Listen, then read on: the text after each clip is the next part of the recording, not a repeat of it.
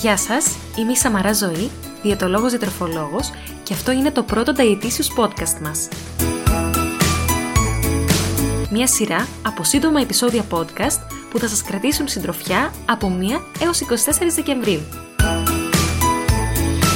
Επειδή τα Χριστούγεννα είναι η αγαπημένη μου γιορτή, αποφάσισα να περάσουμε αυτές τις 24 ημέρες μαζί, μιλώντας για το αγαπημένο μου θέμα, δηλαδή για τη διατροφή. Ελπίζω να τα βρείτε ενδιαφέροντα. Καλώς ήρθατε λοιπόν στο πρώτο επεισόδιο του Dietitious Podcast μας. 1η Δεκεμβρίου και ξεκινάμε να μετράμε αντίστροφα για τα Χριστούγεννα και θα μιλήσουμε σήμερα για ένα πάρα πολύ βασικό θέμα που με βάση αυτό θα κινηθούμε στην ουσία και σε όλα τα υπόλοιπα. Και θέλω να είναι μια γνώση που να την κρατήσετε γιατί δεν ξέρω αν είναι ξεκάθαρο σε όλους. Ποιος λοιπόν είναι ο μόνος ειδικός για να μας δώσει προγράμματα και συμβουλές διατροφής; Η απάντηση είναι πάρα πολύ απλή.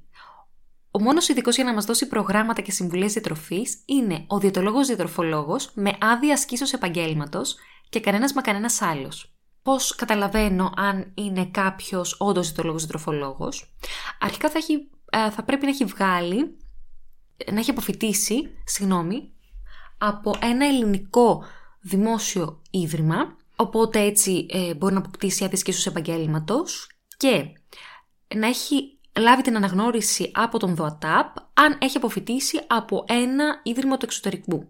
Δεν είναι διαιτολόγος ή τροφολόγος, κάποιος που έχει κάνει απλά ένα μεταπτυχιακό στη διατροφή ή επίσης δεν είναι διαιτολόγος ή τροφολόγος, κάποιος που έχει τελειώσει απλά ένα ΙΕΚ. Είναι βοηθός διαιτολόγου. Επίσης δεν είναι διαιτολόγος ή τροφολόγος ο γιατρός, ο γυμναστής, το άτομο που πηγαίνει γυμναστήριο πολλά χρόνια και τρώει με ένα συγκεκριμένο τρόπο, ο influencer ο οποίος έχει six-pack, ο, το άτομο στο Instagram που προσπαθεί να μας πουλήσει συμπληρώματα διατροφής. Πρέπει λίγο να γίνει ξεκάθαρο. Η διαιτολογία είναι επιστήμη και αυτό το δείχνει το γεγονός ότι υπάρχουν πανεπιστημιακά ιδρύματα τα οποία έχουν ελάχιστη διάρκεια τα τέσσερα έτη κατά τα οποία γίνονται πάρα πολύ συγκεκριμένα μαθήματα που έχουν να κάνουν με βαθιές γνώσεις γύρω από την παθοφυσιολογία του ανθρώπινου σώματος, από τη βιοχημία, από τη βιολογία, πάρα πολλά. Ε, επιστημονικά, βαθιά, ιατρικά, φαρμακολογίες κτλ. κτλ. Και μέσα σε αυτά τα έτη υπάρχει και η πρακτική, οπότε μιλάμε για μια επιστήμη. Όταν μιλάμε για μια επιστήμη, δεν απευθυνόμαστε στον καθένα. Όπως αν έχουμε κάποιο πρόβλημα υγείας θα πάμε στο γιατρό μας και δεν θα πάμε να μας δώσουν συμβουλές κάποιοι άνθρωποι οι οποίοι το έχουν περάσει, είναι πάρα πολύ σημαντικό, θα πάμε σε συγκεκριμένα άτομα. Όπως αν έχουμε κάποιο πρόβλημα την από στο σπίτι μας θα πάμε στον αντίστοιχο μηχανικό. Έτσι όταν έχουμε πρόβλημα με τη διατροφή μας, είτε αυτό αφορά κάποιο πρόβλημα υγείας που σχετίζεται με τη διατροφή, είτε αφορά το θέμα του βάρους μας, θα πάμε στον αντίστοιχο ειδικό δηλαδή στο διαιτολόγο τροφολόγο με άδεια ασκήσεω επαγγέλματος.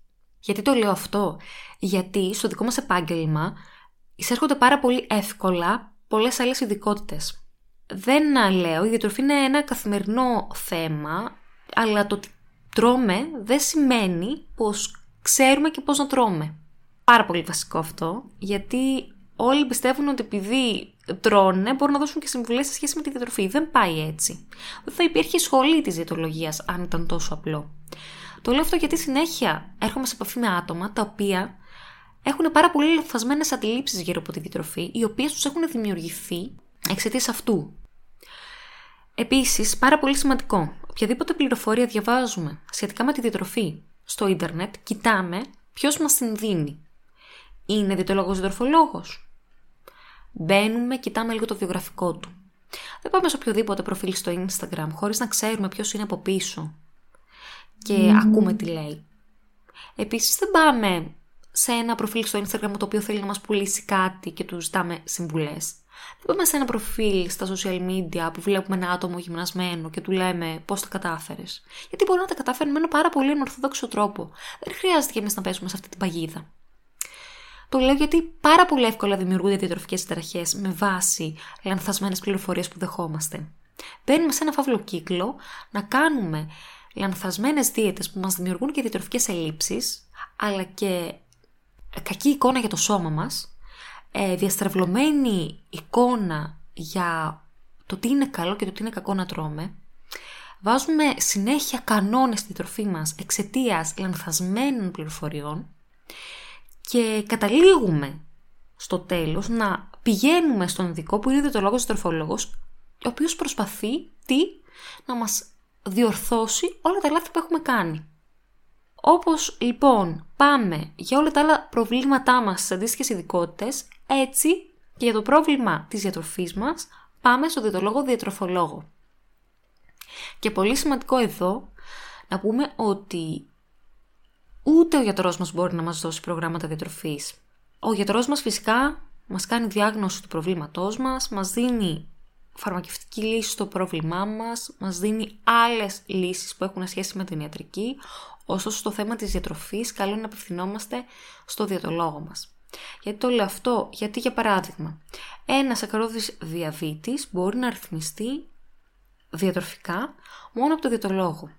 Δεν μπορεί να ρυθμιστεί με αποκλεισμό κάποιων τροφών. Δεν είναι έτσι, δεν είναι αυτή η λύση. Ένα γαστρεντερικό πρόβλημα μπορεί να ρυθμιστεί διατροφικά μόνο με συγκεκριμένη προσέγγιση από το διατολόγο. Υπάρχει πάρα πολύ μεγάλη ε, έρευνα γύρω από διατροφικά θέματα στο τομέα της υγείας που ο μόνος αρμόδιος να μας ενημερώσει για αυτά είναι ο διατολόγος διατροφολόγος. Όπως λοιπόν εμένα σαν διατολόγο, σαν ζωή διατολόγο μου έχει ζητηθεί πολλές φορές να δώσω, για παράδειγμα, κάποιο πρόγραμμα διατροφής, ε, συγγνώμη, γυμναστικής και δεν το έχω κάνει. Γιατί; Λέω ότι δεν είμαι γυμναστής, δεν μπορώ να δώσω αυτή τη συμβουλή.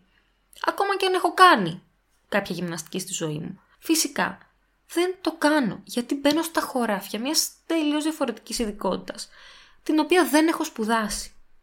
Όπως εμένα, σαν ζωή το λόγο, στο γραφείο μου έχουν ζητηθεί ιατρικές συμβουλές και δεν τις έχω δώσει γιατί φυσικά και δεν είμαι γιατρός. Και δεν θα υποστηρίξω ποτέ ότι μπορώ να δώσω ιατρικές συμβουλές. Έτσι και εγώ δεν θέλω κάποιος άλλος να το κάνει. Οπότε, κλείνοντας, πέρα από αυτά, θέλω να τονίσω την σημαντικότητα επίσης του να μην παίρνουμε προγράμματα διατροφής από κάποιο φίλο, θείο, συγγενή μας, γιατί δεν θέλουμε να πάμε εμείς στο διαιτολόγο. Γιατί το κάθε πρόγραμμα διατροφής είναι έχει συνταχθεί με βάση τις προσωπικές ανάγκες του καθενός.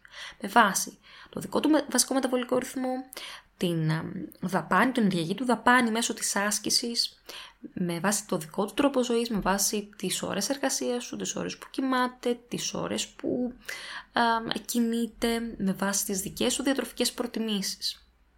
Άρα δεν μπορούμε να πάρουμε ένα πρόγραμμα διατροφής από κάποιον γνωστό μας και να το εφαρμόσουμε, γιατί μπορεί να μας δημιουργήσει πάρα πολύ μεγάλες διατροφικές ελλείψεις. Ή επίσης να μην έχει τα φαγητά που αρέσουν σε μας.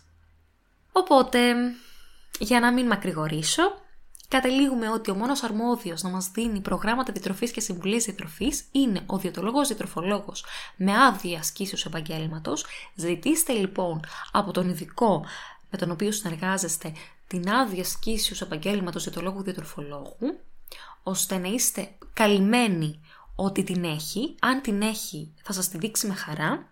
Ελπίζω να ενημερωθήκατε από το πρώτο Dietitious podcast μας. Θα ακολουθήσουν άλλα 23. Θα χαρώ πολύ να μου πείτε ποιο σύντομο θέμα θέλετε να αναλύσουμε σε ένα από τα επόμενα επεισόδια του Dietitious podcast μας. Μπορείτε να βρείτε περισσότερες διατροφικές συμβουλές στο προφίλ μου στο Instagram Dietitious κάτω παύλα Sam και μπορείτε να ακούτε τα podcast στο Spotify, στο Google Podcast, Apple Podcasts και Simplecast. Οπότε τα λέμε στο δεύτερο επεισόδιο του Dietitious Podcast μας. Γεια σας!